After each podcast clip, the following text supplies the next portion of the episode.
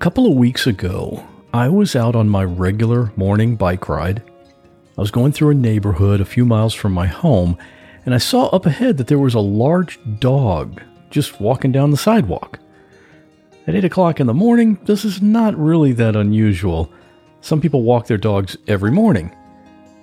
What was unusual was that there were no people around. It was just this big black lab, and he seemed to be just out for a walk on his own. Well, I'm a real animal lover, and that especially applies to dogs. So I couldn't just keep riding and ignore this. So I parked my bike and sort of cautiously watched the dog to see if it was friendly or not so friendly. And the great thing about dogs is their tail. That tail is a great indicator of their mood. And this dog, when he saw me, just started wagging that tail and came right over to me. So I was talking to him and I checked his collar, and sure enough, there was a tag with the dog's name, Jackson, and a phone number. So I held onto his collar with one hand and I dialed the number on my phone with the other hand.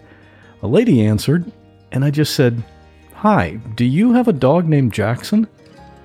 Well, she paused for a second and she said, No, but my son does. I'm actually in Colorado. So it turns out that Jackson used to be her dog.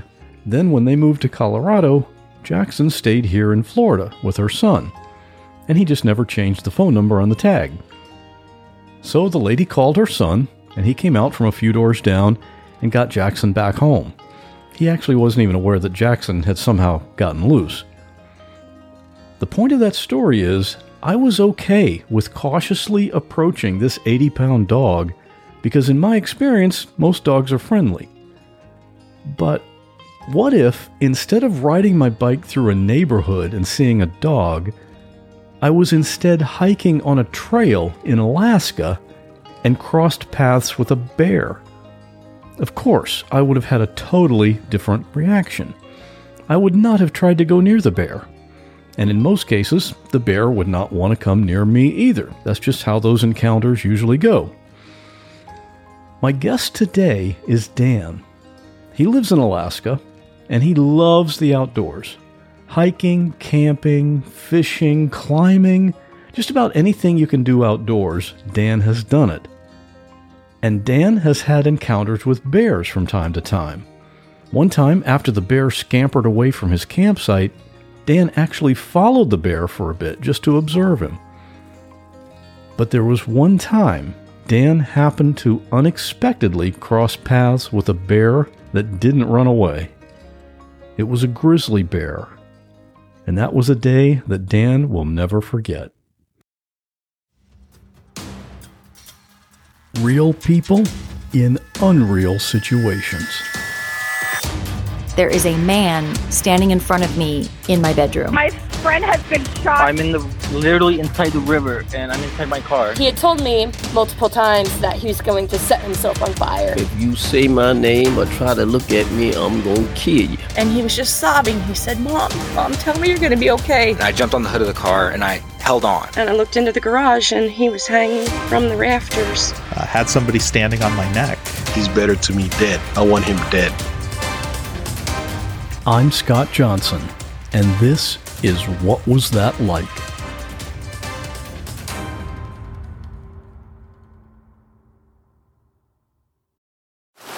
Now on Netflix, inspired by the unbelievable true story of a fake hitman, comes the new movie, Hitman, from Academy Award nominee Richard Linklater. At 96% certified fresh on Rotten Tomatoes, critics are calling Hitman a smart, sexy crime thriller with surprises at every turn.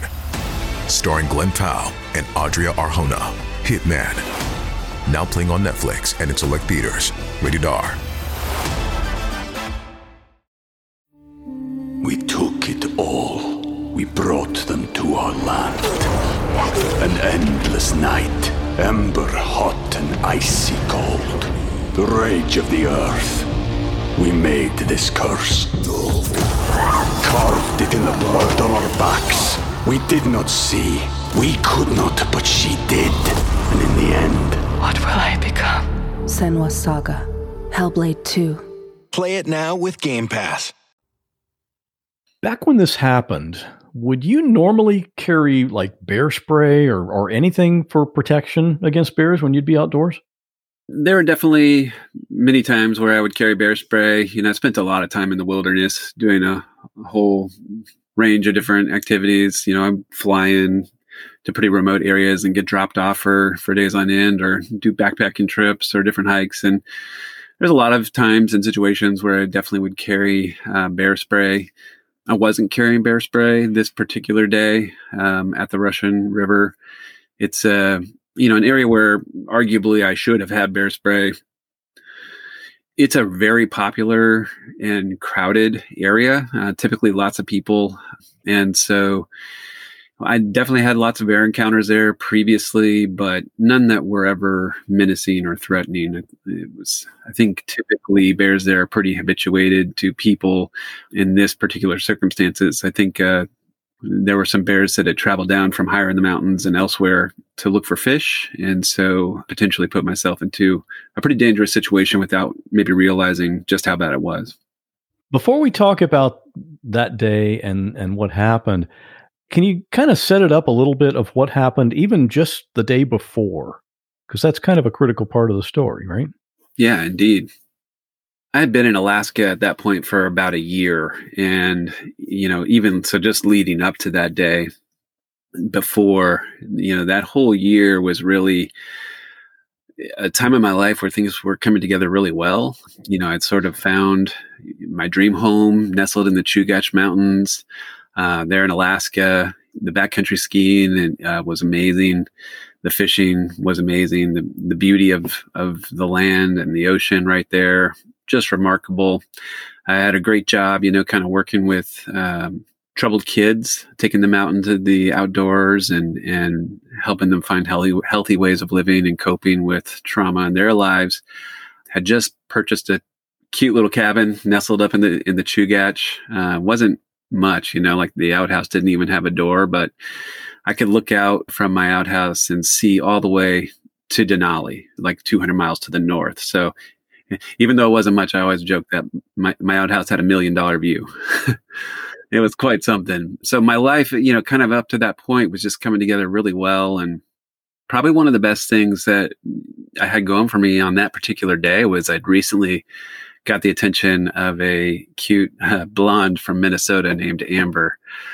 And we had this sort of one of these spectacular first dates together, if you will, where we I'd asked we'd met up after work and we're driving back from uh, Anchorage down to Girdwood, where we lived, and uh, we're driving along the Cook Inlet, or actually the Turnagain Arm off of the Cook Inlet, and we see a bunch of beluga whales out in in the arm, and so we we kind of pulled off the road and and jumped over the guardrails and scrambled out across Beluga Point to the tip of the point where it meets the, water. And we sat there and, and right in front of us, you know, was, was a whole school of beluga whales just rolling in the waves. And um, they were so close that we could hear their breath. And, and we were actually even getting sprayed by the mist as they came up and rolled. It was really remarkable. And it was sort of like, when you ha- share moments like that with somebody, it has a way of of creating chemistry, um, you know, bonds people to, to kind of have those types of shared experiences. Cause this was,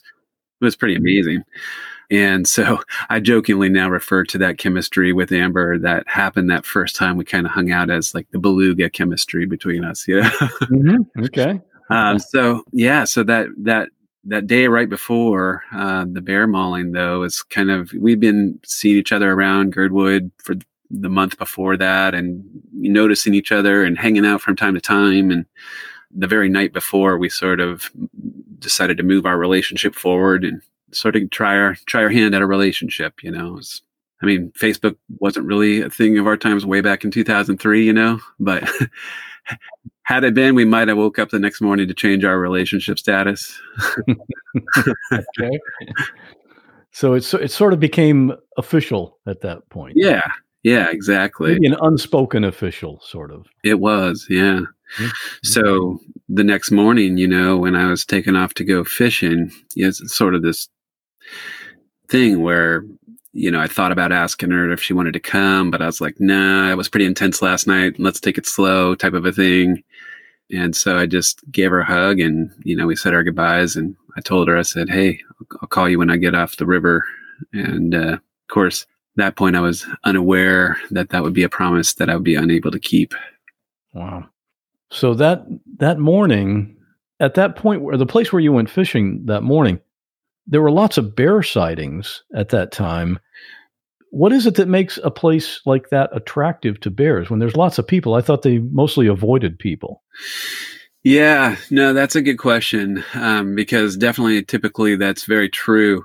On this particular year, I mean, well, first of all, this is a common area for bears because it's a pretty significant run of fish. Uh, so there's a lot of salmon that do run up the Russian River. So there's a couple of different runs of uh, red salmon or sockeye salmon um, and, and silver salmon run that go up it. So it, it, definitely does have a lot of bear activity when the fish are in. But this particular year was significantly worse uh, setup in terms of bear safety, bear activity, because uh, the salmon were significantly late. And so typically, I think a lot of the bears are further upriver and, you know, there's plenty of food in the rivers and things like that. But on this year, because the run was so late, I think a lot of bears were coming down to the lower rivers.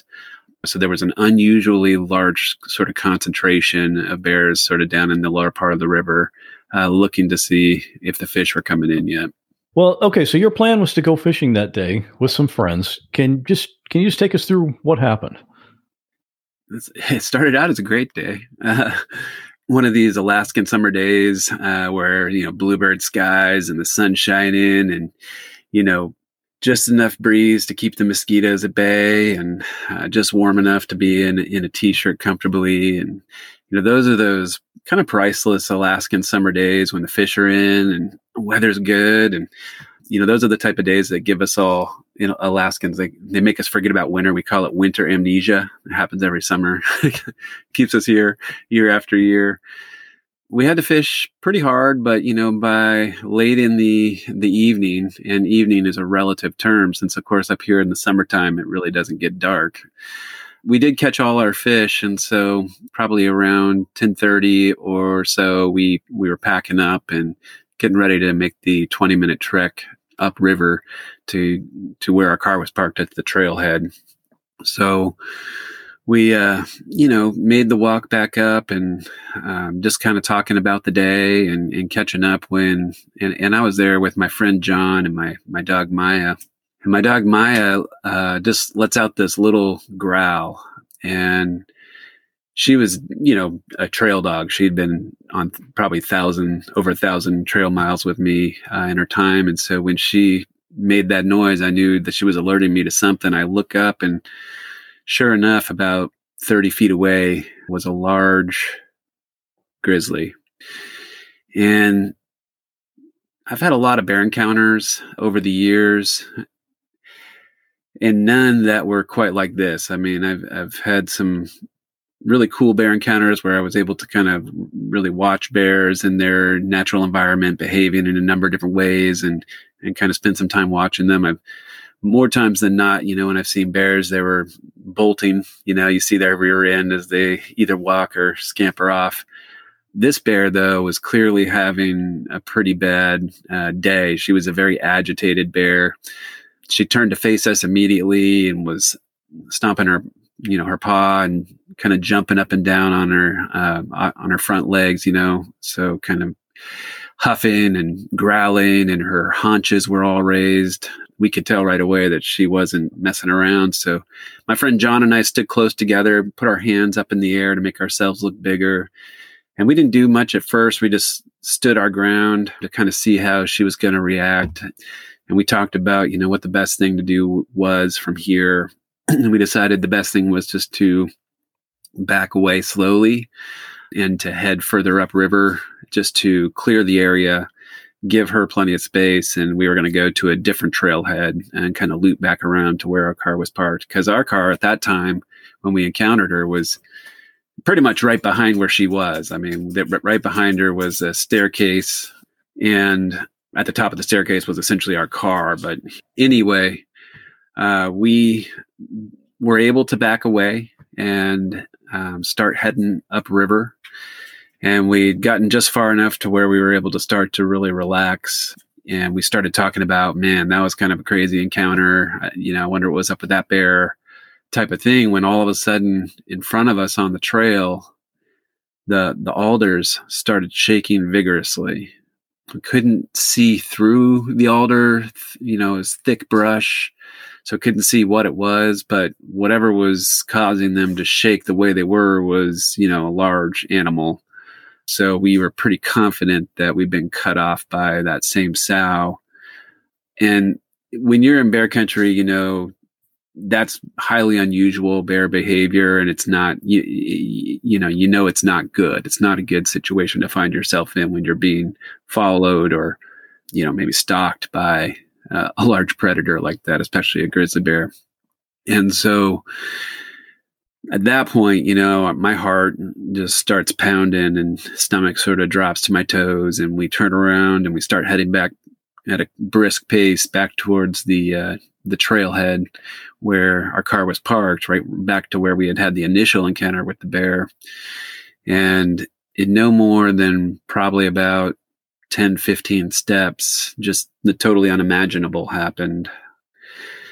And that is that with the shaking brush now behind us, directly in front of us, the bear came ripping around the corner at missile speed and in just a moment was upon us my dog Maya was kind of out in front of our group, and then John was in front of me, and then I was kind of the closest to the shaking bushes behind us. And so, in just a flash, she was on us. My dog Maya in the front, you know, she leaps off the trail to the right, and the bear swiped at her, but didn't connect.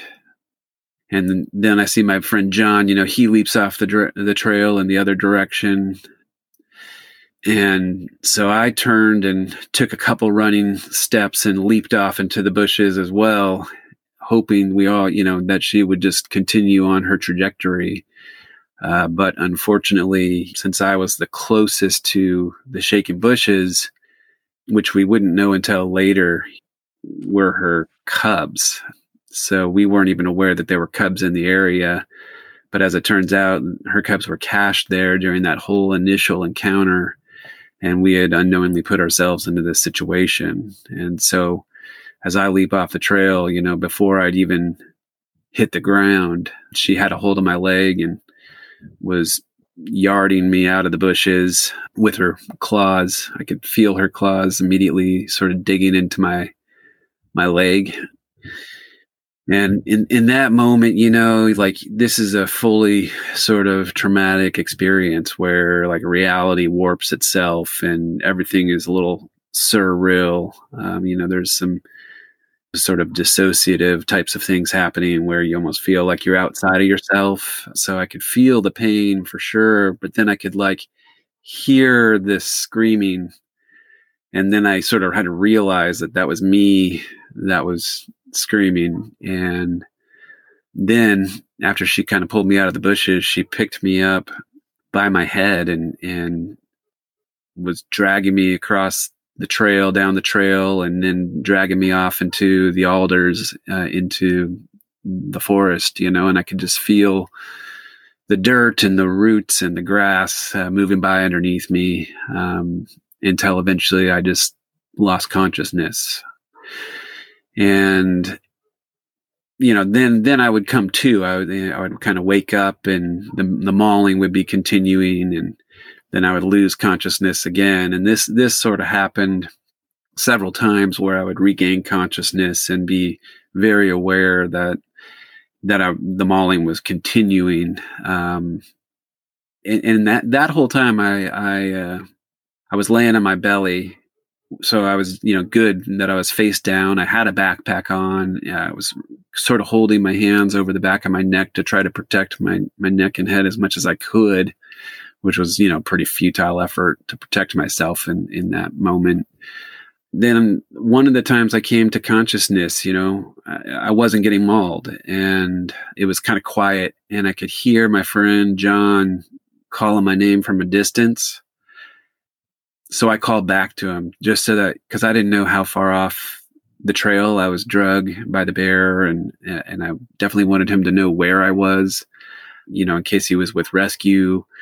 And so I called back to him, and unfortunately, I think uh, that to the bear, you know, my calling back to to John was too much sign of life because she re- quickly returned um, after I called back, and and the mauling continued.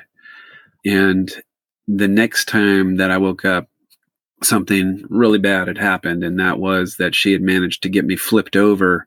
So I was now laying on my back, you know, face up, and she was essentially standing over me um, with her front paws on either shoulder, her face sort of directly over mine. What can I say? When I plan a week of meals, I like to have some variety. And with hundreds of meals to choose from, CookUnity has that part covered. Go to cookunity.com slash what or enter code WHAT before checkout to get 50% off your first week. Not too long ago, I tried the cauliflower and chickpea coconut curry. I love curry anyway, but even if you're not normally a fan, you should try this one. It's one of the dishes prepared by chef Michelle Bernstein here in Florida. She has a couple of restaurants here, and she's also a judge on the TV show Chopped, so you may have already seen her. But aside from the taste, it's the convenience. Because let's face it, even if I knew how to cook, I don't have time. These meals are delivered fully cooked. So when mealtime rolls around, I pick out what I feel like eating, and within just a few minutes, it's ready. No prep and no cleanup. And when I say variety, I'm talking over 350 different meals from dozens of chefs. You can decide based on a chef you like, or protein content, or just what you prefer. The menus are updated weekly, so there's always something new. Make the best meal plan ever with the convenience, chef level quality, and endless variety of CookUnity. Go to cookunity.com slash what or enter code what before checkout for 50% off your first week. That's 50% off your first week by using code what or going to cookunity.com slash what. We took it all. We brought them to our land. An endless night, ember hot and icy cold. The rage of the earth. We made this curse. Carved it in the blood on our backs. We did not see. We could not, but she did. And in the end, What will I become? Senua's Saga. Hellblade 2. Play it now with Game Pass. And, you know, there was just sort of this moment there where I could hear her breathing and hear her like sort of grunt, grunting and, and growling. And, and I'll just never forget, you know, sort of the magnitude uh, and the power of, you know, this bear on top of me and the volume of her breath. And, and that's when she cocked her head sideways and bit down across my face from side to side uh, and chewed. And, you know, that's when everything went black. And the next thing that I was aware of was kind of realizing in that moment that all the pain had gone away and terror had gone away and there was just kind of like this almost like a peaceful feeling. And i'm kind of trying to figure out what's going on and where i am. And i'm looking around but there's nothing to see. No shape no form. It was just this bright blue light like this iridescent blue light. And i'm trying to figure it all out and i realized that i was at this crossroads. And that I, I felt like I had a choice to make in that moment, like to live or die. And to me, in that moment, like it was clear that all I had to do was make up my mind and let go of life. And, and it was that easy. Like, on the other hand, it was clear that I could try to fight to hold on to, to life. And that, you know, maybe, you know, there, it was an unknown uh, whether or not I I, I could. It was interesting the thought process that that went through my mind at that crossroads because I remember thinking like, I don't know what kinds of injuries I will have endured I don't know what the damages will be, you know, if I can survive. So it was sort of like the hard choice and the easy choice just to let go. And I, I can't really explain why, but all of a sudden in that moment, you know, this image just appears to me eh, and it was like watching a home a home video or something, but it was an image of my mom. And there she was from the waist up. And she was just waving to me and smiling, just this happiest I've ever seen her, radiant smile. And it was interesting. And, and it filled me just to see her, you know, so happy like that and waving like that, you know, it, it, it filled me with this feeling that in a moment like that might be the only feeling that could make life worth fighting for, you know, and that is clearly like that feeling of, of love between a, a parent and a child. And, uh, in that moment, I knew what I was going to do.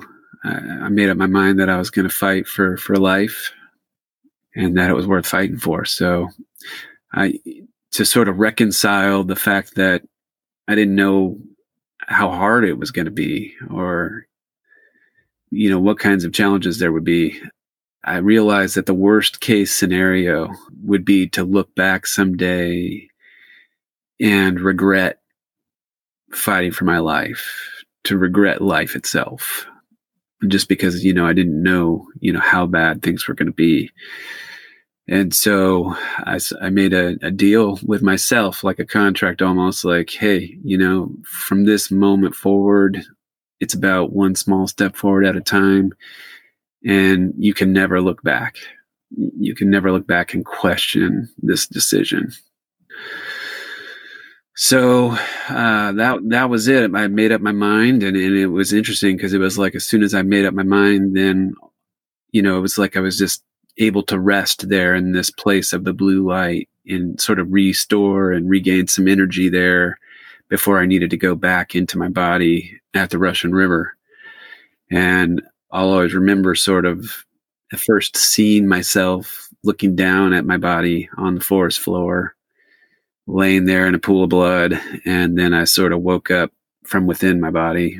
And uh, my first instinct was about rescue, self rescue, self evacuation. Um, I was a trained wilderness first responder um, due to a, a, lot of backcountry experience and guiding experience. So, my first thing is about kind of self assessment. And very quickly, I realized I was in really bad shape. You know, I basically had no control over any of my limbs. I uh, could feel blood pooling in my waders and filling up my waders. Um, I could feel blood pooling under my head, and I realized like the only the only chance I had at living was just to stay still and to try not to use any energy, and hope that rescue would be there soon. Did you know that the bear was gone by that time, or was she gone? I did know, um, you know, and I knew that only by sense there was a quietness and a stillness in the forest. And i and i just figured you know that I probably wouldn't have come back into my body at that time i did if if the bear was still there. But yeah it was just a sense i had that she was gone. Yeah. Okay. Yeah so then um a little while later i i uh i hear people. And my friend john uh, had gotten with a few other fishermen and uh, come to find me, as it turns out, my dog Maya uh, actually had helped guide these fishermen back to where they found John and then uh, helped them find where I was. So my dog Maya definitely had a part in kind of that rescue. And uh, John stayed with me then and, you know, started applying pressure to try to stop the bleeding from my head and, and things like that while the other people uh, went to try to go get a cell phone signal uh, so that they could could call for help. Um, so it would be about two and a half hours uh, laying there on the forest floor before the EMTs would arrive. And uh, about five and a half hours or so uh, before the EMTs would have me loaded uh, loaded into a, a medevac helicopter and flown out for Providence, Alaska Medical Center in Anchorage, Alaska. That's a long time for such serious injuries. It r- truly is. I mean, yeah. So right as they were loading me into the ambulance to take me over to where the uh, helicopter could land on the highway, you know, my fr- my friend says, "Hey, hang in there, Bigley. You know, we'll be out here fishing again before you know it." And uh, yeah, you're speaking of the injuries. You know, the the way that the uh, the emergency room report said it, you know, after I arrived by helicopter was eyes, nose, forehead anatomy unrecognizable. Patient arrived at the ER in a condition incompatible with life. Mm. Yeah. Incompatible with life. That sounds like such a sterile medical term. Yeah. But like a nice way of saying this guy should be dead. Very much so. Yeah. Yeah, so I was put into a, uh, you know, I went through an initial surgery there that night that was about 13 hours long of, uh, you know, just cleaning out bear saliva, debris, dirt, sticks from many, many wounds. Um, essentially had been more or less like lots of uh, scalped is probably not an unfair word to use, like lots of large sort of flapping wounds and where skin had been pulled back. Um, every single bone in my head had been broken apart into many pieces, and in some cases pulverized from from where the bear had chewed. Even the palate, you know, that holds the brain up into place had been broken apart into pieces, and so uh, the brain had actually herniated down into my sinus cavity, and the dura, like this, the layer that holds the cerebral spinal fluid in and around the brain had been ripped open in three places. And so my brain was literally exposed to the outer world. And uh, you know just thinking about all of that i mean that means that the bear in three different spots came within millimeters of the brain. It, it the fact that i was alive is to say that it's a miracle is kind of an understatement i mean it, it was it was impossible and so, you know, and it's interesting. I've talked, I've spent a lot of time talking with this, with that surgeon who worked on me that first night, and he actually ended up working on me several other times. And he said that after that initial surgery, that 13 hour surgery, that he, he went back to his office and he closed the door and, and he cried. And this is a fa- this is a, a guy who works, but does surgery specifically with facial trauma. So he said it's it wasn't that he'd never seen anything this severe or anything like that. It wasn't the injuries or anything like that. He, what it what it was for him was to was to see somebody at 25 years old who was sort of at the prime of their life and to see this sort of devastating in, injuries, um, these sort of devastating injuries that he couldn't help but wonder, you know, what kind of life was I going to have? And he couldn't help but wonder if I would thank him for helping to save my life, if indeed he, he, he would save my life. So at the end of that, they couldn't begin any reconstruction or anything like that. So they essentially put me into a medically induced coma where they tried to stabilize me for the, the next 11 days so that the swelling could start to go down enough to where they could start to try to put me back together again. And because there was so much, so many wounds and, and so many foreign, you know, the saliva, their saliva and the, all the debris that, that they tried their best to clean out because there was so much sort of introduced into the, those wounds, like the risk of infection at that point was extraordinarily high as well. And so that was sort of then, even if I survived the initial trauma to try to navigate and skate by without a lethal infection was sort of the other significant challenge at that point in time. So I'll never forget, you know, like I, I woke up, uh, you know, 11 days later from that medically induced coma and my head's all wrapped with bandages at that point in time. My jaw's wired shut. I have a tracheotomy that I'm getting oxygen through in my throat, a feeding tube coming out of my stomach, and IVs coming out of you know my arms, and just trying to figure out what all happened. Um, trying to figure out what my life was going to be. It was a terrifying time, and as I'm sitting there thinking about all this stuff, just kind of out of nowhere, I just thought, oh, what about Amber? Where's Amber? That cute strawberry blonde that I had just said goodbye to the morning before the bear. And I, of course, I couldn't speak at the time, and you know, with the mouth wired shut and the tracheotomy and all this, and so I was able to write down uh, to my family members, you know, where's Amber? And so they uh, they got a hold of her through some friends. You know, they, of course, my she was so new. We had just decided to try a relationship the day before, so uh, the bear. So uh, my none of my family really knew her or knew who she was or even knew of her. But uh, fortunately, you know, they were able to find her and. Uh, and so I'm sure for Amber, you know, she, the way she tells the story, it's sort of like she wanted to be there, but it was all she was going through her own process of like, well, who are we? Like, what do we have? Like, we we sort of officially dated for 12 hours before this happened to you you know um, this is a, a, uniquely awkward situation for sure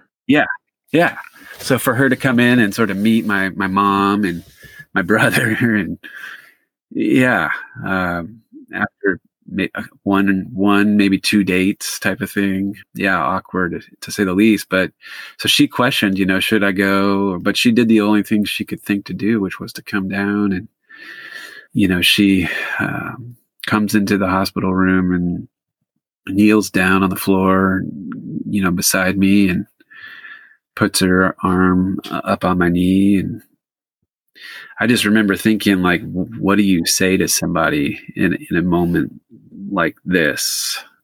And you know, there's nothing to say, and so I just took my whiteboard that I was writing on to communicate at the time, and the first thing I wrote down was just one word. I just wrote crazy, and she's like, "Yeah, this is really crazy." And then I felt like I had to get the elephant out of the room because I just had been informed, you know, by the medical staff, the doctors the previous day. So I wrote down, I'm blind. And she says, Yeah, I know. I'm, I'm really sorry about that. And I wrote down, you know, the only other thing that I could think to write at that time, which was, I'm scared. Because I was just like, man, if I survive all this, like if if I make it through, you know, what kind of life am I going to be able to have? And lots lots of fears about what that'd be like, you know. It would take so much to process. That I mean, it, your entire life completely turned upside down. Not, not even knowing if you were going to survive, but just to lay there and I mean, you and, and you had all day and all night to think about just that. Yeah, yeah, it was a lot. It was a lot to think about, you know. And, and it was interesting because when the doctors told me that I would never see again, and that they were going to have to remove, you know, that one of my eyes had already been removed during the initial surgery because it was not viable, and and now the the tissue was uh, starting to to go on the second eye, and so they were going to have to remove that one. It, it made survival, yeah, like a whole nother unknown thing of like, yeah, well, what's that going to be like um, if if if that happens, if I survive, type of thing and I was thinking back, you know, to like, oh yeah, I, I, guess I couldn't see when I was at the river, but I never really thought about that in the midst of all that trauma. I just figured the trauma or too much blood, or then you know, I didn't take long before my head was all wrapped up with t-shirts and then bandages, and so there was a lot of denial when they first told me. You know, I, I, it was interesting. They when they told me that I couldn't see or that I would never be able to see yeah, my first thing was like, well, that's not true. If, if, if I can't see, how come I can see right now? And so there's this interesting thing called phantom vision where, and, and, you know, I was all looped up on all kinds of medications as well. And wasn't exactly clear minded. And yeah, it took me a while to wrap my brain around that one. And, you know, I, I like to joke now, you know, that I was the first blind person I ever met. so I just had no idea what life for a blind person could be like, you know. So even as I did start to think about what that would be like, I was like, well, first of all, my all my love and passion for climbing and, and mountaineering and backcountry skiing and, and backpacking and whitewater kayaking and mountain biking. I mean, you know, that's all gone was my first thought. And then I was just like, man, what else is gone? Like my ability to find meaningful work, maybe. Like I was afraid of just being shuffled into medial mm-hmm. work that wasn't meaningful or fulfilling. I was afraid of never being an eligible sort of bachelor, if you will. Like I was afraid of spending the rest of my life alone and without love in, in my life and never experiencing family and kids. And so there was a lot that I was kind of grappling with uh, at that time. It wasn't until a few days after that, after Amber was there, that something totally unlikely happened. This guy named Lee Hagmeyer, who lived down in Juneau, he heard what happened to me and he got on an airplane and flew to Anchorage and walked into my hospital room and he introduced himself and he told me a story, his story about how when he was 16 years old, 40 years earlier or something, how he'd been out fishing down in Juneau and, and was mauled by a grizzly bear. And he told me that for that 40 year period since then that he was the only person that he knew of who had ever been completely blinded by a bear who lived to tell about it. And so he says to me he says dan you and me we're, we're a tribe of two. Not a club you want to join. It's an exclusive club but but not one you want to really join. But the point of the story though is that he went on to tell me about how since then you know, he finished high school and he uh, went on and finished college and he'd gone on and gotten his PhD and about how he had had a fulfilling career uh, with the the division of vocational rehabilitation and how he had traveled the world and gotten married and he, eventually ended up telling me that he still goes fishing and, and still owns a boat and I was like, huh, okay maybe there there's hope, right? Like maybe there's hope that life isn't over even if I live. Maybe there's hope that there could be a life worth living. And so that was a real important sort of turning point in the story for me where I wasn't quite so hopeless, you know. There was there was hope about the possibility of, of a life worth living if I could get through all this. What what an incredible thing for him to do.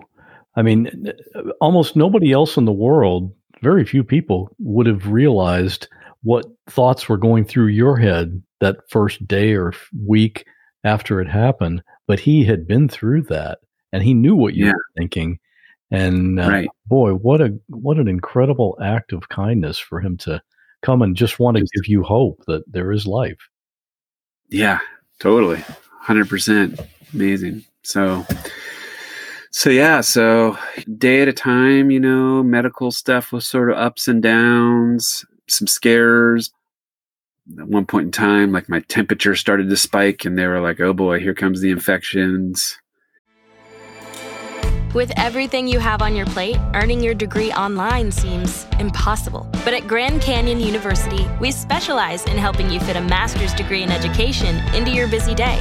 Your graduation team, led by your own GCU counselor, provides you with the personal support you need to succeed. Achieve your goals with a plan and team behind you. Find your purpose at Grand Canyon University. Visit gcu.edu. I ended up getting MRSA. You know, there was there was a couple scares, but with some ups and downs, and unfortunately, you know, five out of six arteries that carry blood to the scalp had been either lacerated, kind of beyond the point of repair or just totally severed. And so there wasn't enough blood flow to my scalp uh, bone kept dying up there or in my skull from where they had, you know, eventually had tried to sort of start to reassemble the sort of bits and pieces using titanium mesh scaffolding and screws and trying to rebuild the eye sockets and all this stuff. And, you know, there just couldn't, there wasn't enough blood flow that the, the, the, the, the you know, skin kept reopening, wounds kept reopening and, and bones continued to kind of die. And so, eventually it became clear that I was going to need uh, more advanced surgery than what could be offered in Alaska. And so they ultimately made the decision that I needed to fly out to uh, UCSF in San Francisco for some more advanced surgeries down there, where essentially the plan was they were going to take a graft of skin from my arm, um, but they were going to leave that graft of skin attached to the vascular system.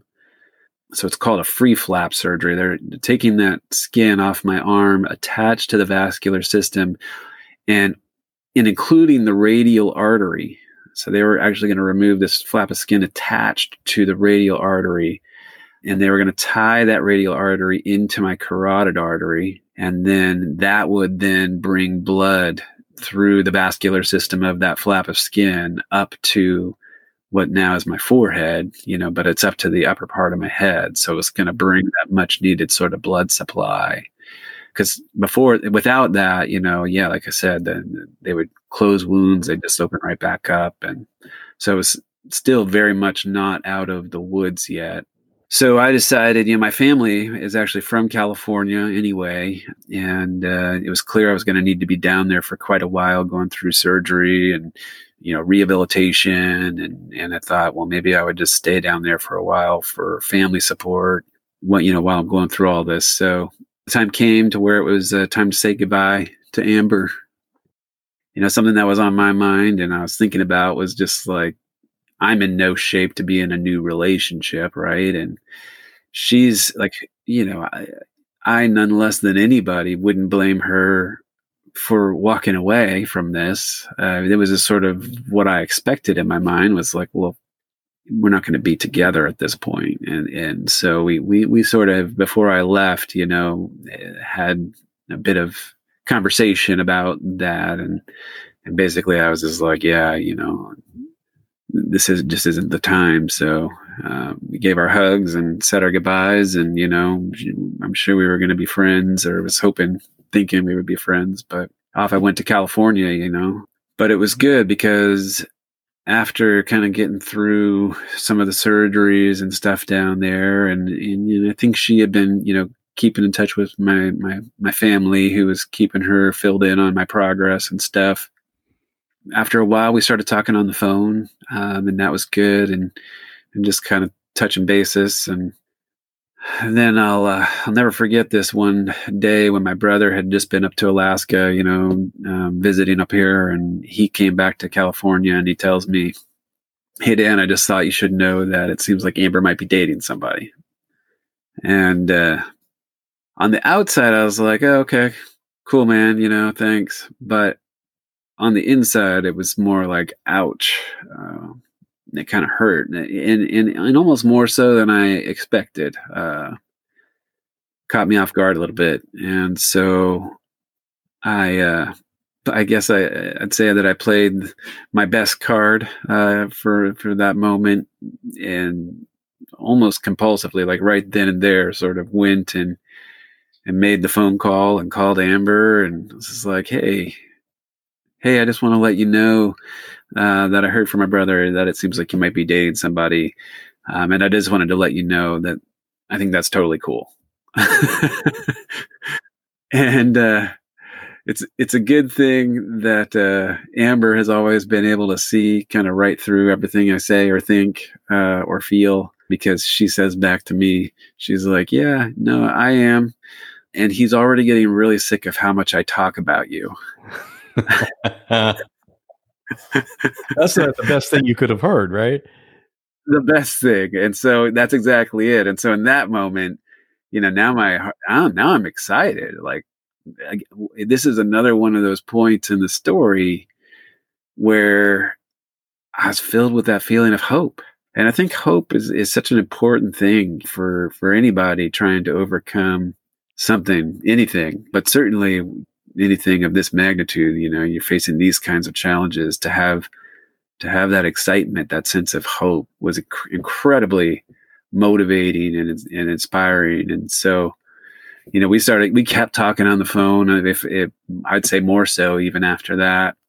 And, uh, you know, I was determined and I became determined because to me, I would, there was hope that maybe, maybe there was something there with Amber still. And so I needed to get through the medical stuff. I needed to deal with my mental health issues because I was, you know, definitely dealing with a lot of PTSD, nightmares, panic attacks, obviously lots of grief and loss around losing my sight and everything that came with it.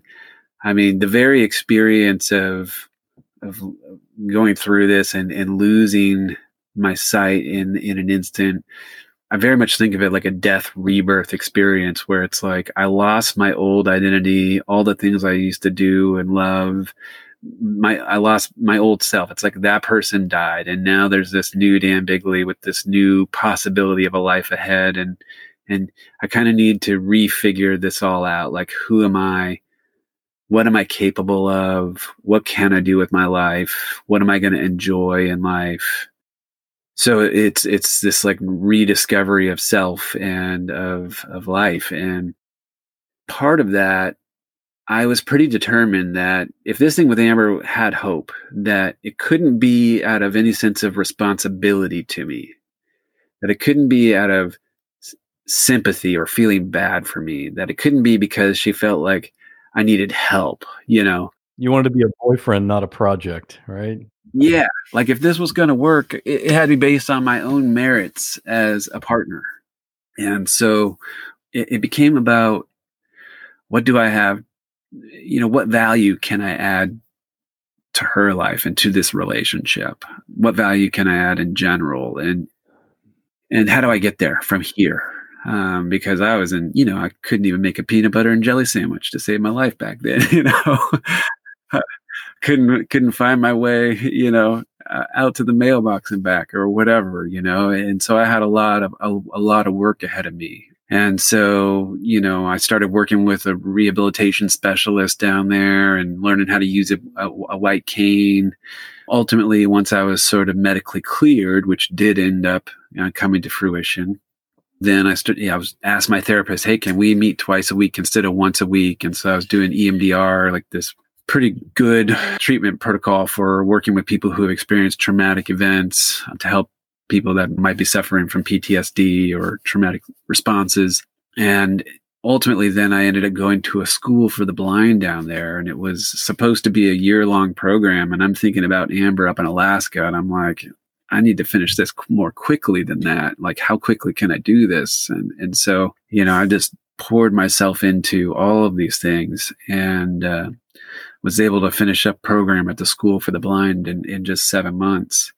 And so there I learned how to like do things, right? The activities of daily living. So I was learning how to cook and clean and use computers for the, that with software for the blind. And I was like to joke that I was learning how to match socks, you know, um, and, and things like that. So it was about a year later when I made my first trip back up to Alaska since the bear. And at this point in time, Amber was no longer dating anybody.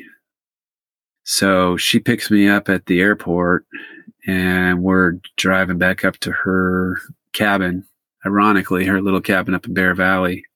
And once again, we sort of have this, like, I'm, I'm very, it's just an, an amazing, miraculous special evening where it's clear to both of us that the, that chemistry that was there, that beluga chemistry or whatever you want to call it, it was still very much there between us. And so once again, come morning time, you know, it was clear to both of us that we were going to try this relationship thing. And the horrible irony of it, man, I can't even make this up, is that I had had made plans previously to go fishing that very next morning. And so I kid you not, I literally, you know, had to go through that process of giving Amber a hug, Hey, I'll call you when I get off the river. And off I go to go fishing again. It was like Groundhog's Day, right? It's like, we're going to give this another shot. But fortunately, obviously, that was a promise I was able to keep. And even better than that, when I called her uh, after getting off the river, I was able to tell her I just caught a 40 pound king salmon. so I now like you know think back to that first trip back to Alaska as my as my victory lap. Uh, you know, one where I go, I, I returned to Alaska, got the fish, and most importantly, I got the girl. You know, that's a great way to end that story for sure. Yeah, yeah. When you're going through this type of recovery process, this type of rehabilitation process, there there comes a point to where like initially, you know, it's just straight up medical everything. That went on for months. I think I was finally so this happened in July. I was finally sort of medically cleared by the following January and so then it was like yeah mental health and rehabilitation for the blind and learning all that stuff. And and then there comes a point to where you're like okay like i can't just stay in this rehabilitation mode forever. And ultimately things are going to be expected of me like paying bills and you know moving on with life. And so that's a, a really interesting and difficult time. And i was trying to figure out as a blind person you know what am I going to do with myself in my life? I, I really liked the work that I was doing before I was blind with kids, you know, with kids that were troubled kids. They, these are kids that had experienced lots of trauma of their own. And so I knew I couldn't keep doing that. It was kind of rec therapy oriented, uh, very much required driving abilities and getting out with kids and doing things. So, but I thought, especially after my own sort of therapy experiences, I thought, now that's something that I could do with this population, you know, and I like the work and I could do, I could do that. And so I looked into going back to, to college um, as my first step. And so I, I was pleased to see that there was a master's of social work program here in Anchorage where I could be close to Amber and I filled out an application and I got I'll never forget the day I got back my acceptance letter that said that I've been accepted into the Masters of Social Work program at the University of Alaska Anchorage, but my acceptance was contingent upon getting a B or better in statistics. And there was another, you know, prerequisite or whatever, but this one really stood out to me because I'm thinking about statistics, you know, and I'm like, man, you know, these, these are some really long equations and there's charts and graphs and curves. I was like, it seems very visual in nature. Like, how am I going to pull that off? And so, like so many other things, though, as a as a blind person, you know, I, with anything I did, I didn't know if I could do it until I tried, right? And then even if I failed, you know, you kind of keep failing until you figure out how to do something. And and so to me, in my mind, like I'd never been a blind student. I didn't know if I could be successful as a blind student, but I was going to find out. And so I uh, started, you know, in the weeks leading up to the first day of school by taking public transportation to the, the bus stop outside the university, first with an orientation mobility instructor, and practicing routes around the campus, learning the routes with my cane, navigating the, the corridors and all of this stuff. I was practicing the routes to the specific classrooms that had been assigned without my instructor every single day leading up to the first day of class. I walk into class on the first day of school, you know, only to find out that they had reassigned all the classrooms. Perfect. yeah. And so, you know, I, you know, many times in my life as a blind person, I'm humbled and had to learn to be graceful about asking for help and to just accept that as reality. So I asked for some help and they helped me find my new classrooms or whatever. And I'm sitting there in statistics class and the teacher's up in the front of the classroom and she's teaching on the overhead projector and I'm trying to follow it all and I'm just not able to to learn that way. And so rather than learning statistics, what I'm doing is I'm sitting in statistics class having pretty massive panic attacks. It feels like my heart's pounding so hard that other people could probably see my t-shirt moving. You know, my stomach's all queasy and, and a little bit nauseous. My arms and legs are numb and kind of feel like noodles everything is a little surreal and, and unreality. I, I feel like I'm inside of like a glass bubble and I'm kind of getting information from outside of it in bits and pieces. And I feel like I'm going to pass out. And so the narrative in my head during stats class was essentially like, okay, I'm going to pass out maybe I should get up and leave the classroom and go to the bathroom. And I'm like, well, no, because if I pass out there, you know, I might hit my head on something and that could be bad. So I'm probably better off just passing out here if that's really going to happen. and in moments like that, in those early days, like where I was really struggling, the only thing I wanted to do was to to get up and, and leave class, just walk right out and walk back to the bus stop and and go home and just crawl into bed and just say, you know what? I can't do it. I can't do it. Like it's too hard. I give up. I'm just going to figure out something else. And I oftentimes talk about how I didn't get here to where I am today by being some sort of like survivor or somebody who overcame all the odds on their own. Like, no, I, I very much got to where I am today because of a community of support. Um, not because of my independence, but because of my interdependence with the people around me. And that they were able to kind of support me through some of those hardest times. And so, like, in that moment where things were that hard, like, I couldn't give up on on all the people who believed in me I couldn't give up on all those people who had said, Hey, Dan, if anybody can do this, you can do it. I couldn't give up on Lee Hagmeyer, you know, who had told me about his story.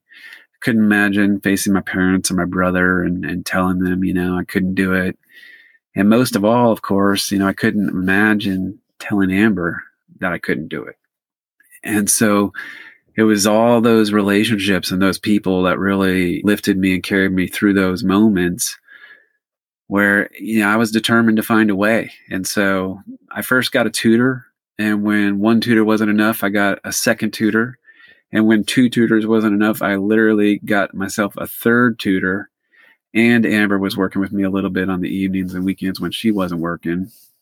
And by about, you know, maybe a third of the way through the semester, you know, I was kind of figuring out how to to be successful in statistics class. I was, you know, using this talking like a computer with screen reading software where, where I could use a computer and it would read to me what was on the screen and I could uh, work through. And then I had a, uh, a voice recorder where I would record the long statistical equations, not in their given order, but in the order of operations to make it easier to track the work. So then I was writing that into the computer and, and showing my work sort of step by step. And then I had a talking calculator uh, that I was using to perform actual arithmetic. I was learning how to use software packages to, to manufacture and create charts and graphs and curves and, and, the, and this histograms and this kind of thing. And so, you know, I was doing it. And by the end of that semester, like I'll never forget, it was sort of, you know, Christmas break and Amber and I are on pins and needles waiting for for the grades to post to see if I had gotten a B or better in statistics because sort of my future plans were on the line here. And I'll never forget when it posted, like just the feelings because I had somehow pulled off an A in statistics. In that moment, you know, this is another one of those moments in the story and, and not just the story, but in my life where the, the narratives about myself change. You know, I often think about and have heard from others about how our greatest limiting factor in life is the stories we tell ourselves about ourselves. That's our most limiting factor. And, and in this moment, the story sort of changed from like, I don't know what I can do, but I'll try. And that sort of changed to, I think I can do just about anything that I put my mind to. And so, sure enough, I, I, graduated three and a half years later with the 4.0 and a master's in social work. I went on to get a job as a therapist, helping kids with their own trauma, and very quickly started getting promoted. First director of therapeutic foster care program, and now I'm the clinical director at Denali Family Services here in Anchorage. So I oversee oh, about 15 therapists at three different clinics and oversee care for about 200 kids at any given time in our services. And I've uh, gone on to write a book about my experiences called Beyond the Bear uh, How I Learned to Live and Love Again After Being Blinded by a Bear. And I share my story as a, a speaker across the country to all different kinds of, of audiences.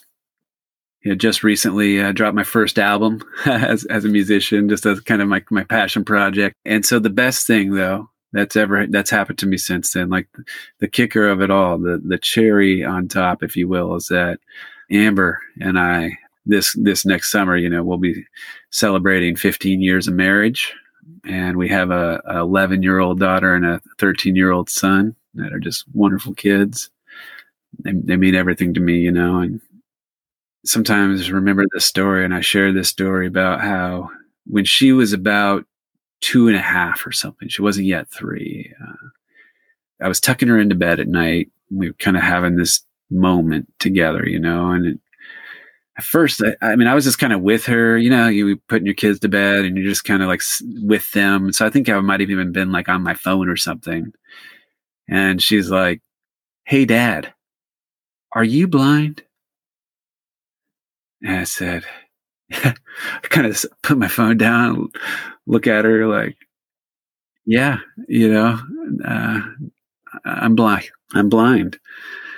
And she's like she you, she just stops and she could tell like i could tell that she was thinking about that and her wheels are turning you know and so i'm just waiting for her to respond and she she says are you happy? And i said yeah. Dad's really happy i mean so she i could tell she was thinking about that, you know, she was taking that in. She's just quiet. And I'm just waiting for her to say something. And she says, So you're blind and you're happy? uh, what do you say? You know, I was like, Yeah, dad's blind and happy. It was like one of the happiest moments of my life right there. You know what I mean? uh, spending that moment with her as she's figuring this out. Pretty amazing. So, kind of mm-hmm. what I've learned, you know, through all this, just in terms of first off, I've learned the, that the importance of that interdependence, right? That our strength is is not our independence, but our interdependence. That it really did take a community to help me get to where I am. And so I'm grateful that I was really kind to people and nice to people and did things to build a community around me because I think, you know, I lived by my values and I told the truth and I worked hard because I think when you live your life a certain way, you you build that community or or you degrade that community, and and that community really it builds our resiliency. So that in kind of retrospect, like looking back on that, I'm grateful for that community that was there for me, and and grateful that I live my life in such a way that builds that community. And and I think about that, and, and that's a lot of the work that I do now in communities more generally, in schools that I might speak spend time with, speaking with or even in, in the lives of my clients is really looking at that in terms of how do we build more resiliency within our communities to, to really help support people, even in organizations and workplaces, right? Like, how do we build resiliency into a business um, and into the lives of our employees through that business, through the, the culture of, of, a, of an organization? But I'd say for me, the biggest thing, you know, is that I, I've realized that and I, I'm going to talk about this obviously from my own perspective as blindness, but I think we could fill in just about any other type of disability, any other type of disabling anxiety or stressor, or even just life event, whether it's a divorce or a loss of a job or whatever. It, for me, like it's about my disability, and I've I've learned that there's this inverse and proportional relationship between engaging in life and disability. And that is to say that the more you engage in life, regardless what your circumstances are, regardless of anything, the more you're engaged, the less disabled you are. But the more you disengage, so the less engaged you are, the more disabled you become. If you look at the blind community as an example of that, like there are blind people out there who experience the same condition of total blindness. And it's clear and easy to see that they're very disabled by that condition. You know, the unemployment rate within the blind population, something like 80% and yet at the same time there's blind people who are like lawyers and doctors and social workers and artists and dancers and you know it's easy to look you know there was a blind person that climbed mount everest.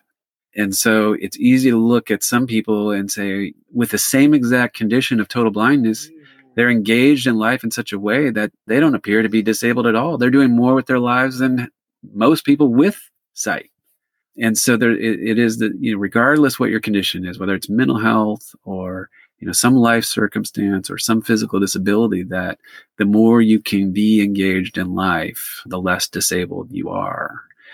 And so you know in running with that the more i've engaged in life and it, whether it's you're writing a book or making an album or even just things like playing um, guitar and howling at the moon with my friends or playing hide and go seek with my kids um, that the more i engage in life the bigger my life gets and that the bigger my life gets, the smaller my disability gets. That's an excellent way to look at it. Yeah. Well, I can see why you are popular with uh, speaking to groups. Of course, right now we're as we record this, our, our country's in the middle of a raging pandemic. So I would imagine you're probably not traveling a lot and speaking in person. But of course, that will happen again as well. I'm sure. But you have a lot of contact information. You're on Facebook and uh, you've got your website. Yeah, those those are the best ways to reach me. Yeah, it's uh, yep, Dan Bigley, um, Bear Attack Survivor on Facebook or on my website, dan at danbigley.com or beyondthebear.com. You can also go check out my new album, which uh, we're going to be launching here in very shortly. Probably by the time your listeners are are getting this, it will be available on all the major streaming sites, um, you know, available for streaming and download on anywhere you can find music. So we'll have links to all that in the show notes for this episode. And I got to tell you, I read the book, and you know this, we've talked about it. I read the book prior to our conversation just so that I could be aware of what happened and everything. And it was, it's a very well written book. I mean, typically you, you think of someone that goes through an event like this and they, you know, they come through the other side and they decide, okay, I now want to write a book about this. And they're not really a writer, but this is a book that is, I mean, I would recommend this book definitely. And uh, I, I highly recommend people to read it. It goes into a lot more of the details than what we can do here on a podcast. And there's a, there was a lot more involved than than what we went over here. But it's yeah, it's it's wonderful. That's great. Well, yeah, thanks. And people can find uh, Beyond the Bear is the name of the book, and it can be found, yeah, just about anywhere as well. So I'm glad you enjoyed it. Yeah, for a story that has such a horrific plot, for it to end as well as it has, that's it's wonderful.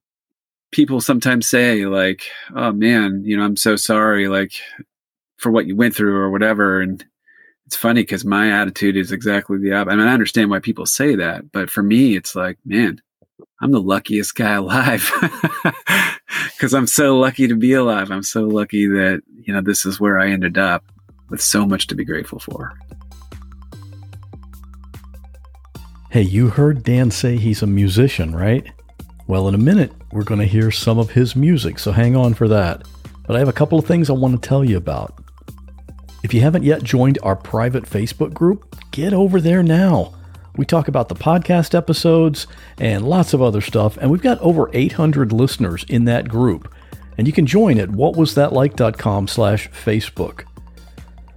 And I wanted to let you know there are now nine raw audio episodes available to listen to. The raw audio episodes are bonus episodes for patrons who support the show for $5 a month. In this new episode, which is Raw Audio 9, a man tries to keep his wife alive after he shoots her. Oh my god. Oh my god, she just died. She just died. Oh my god. Okay. Are you able to do CPR? A young woman is trapped in her car after a crash. It's okay. Just stay calm. I'm just gonna, I'm just gonna be, it's gonna be okay. It's gonna be okay. And a teenager witnesses a murder suicide. Where are the weapons at? Where's the, the gun? gun is the axe is in Jake's head and the gun is in Brian's hand. These are actual 911 calls with the stories that go with them. You can get all of them by supporting the podcast at whatwasthatlike.com slash support. And I know how you love to learn about other podcasts. Here's one that I recently discovered called Three Spooked Girls. Check it out.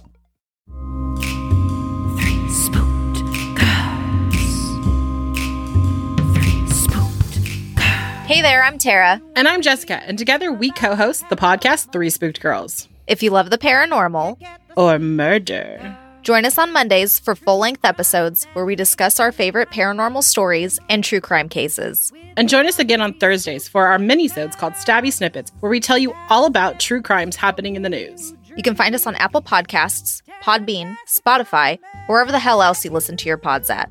You can also find us on Twitter, Instagram, and Facebook by using the handle at Three Spooked Girls. Come and hang out with us and get your spooky on while we scare the hell out of you. The Three Spooked Girls.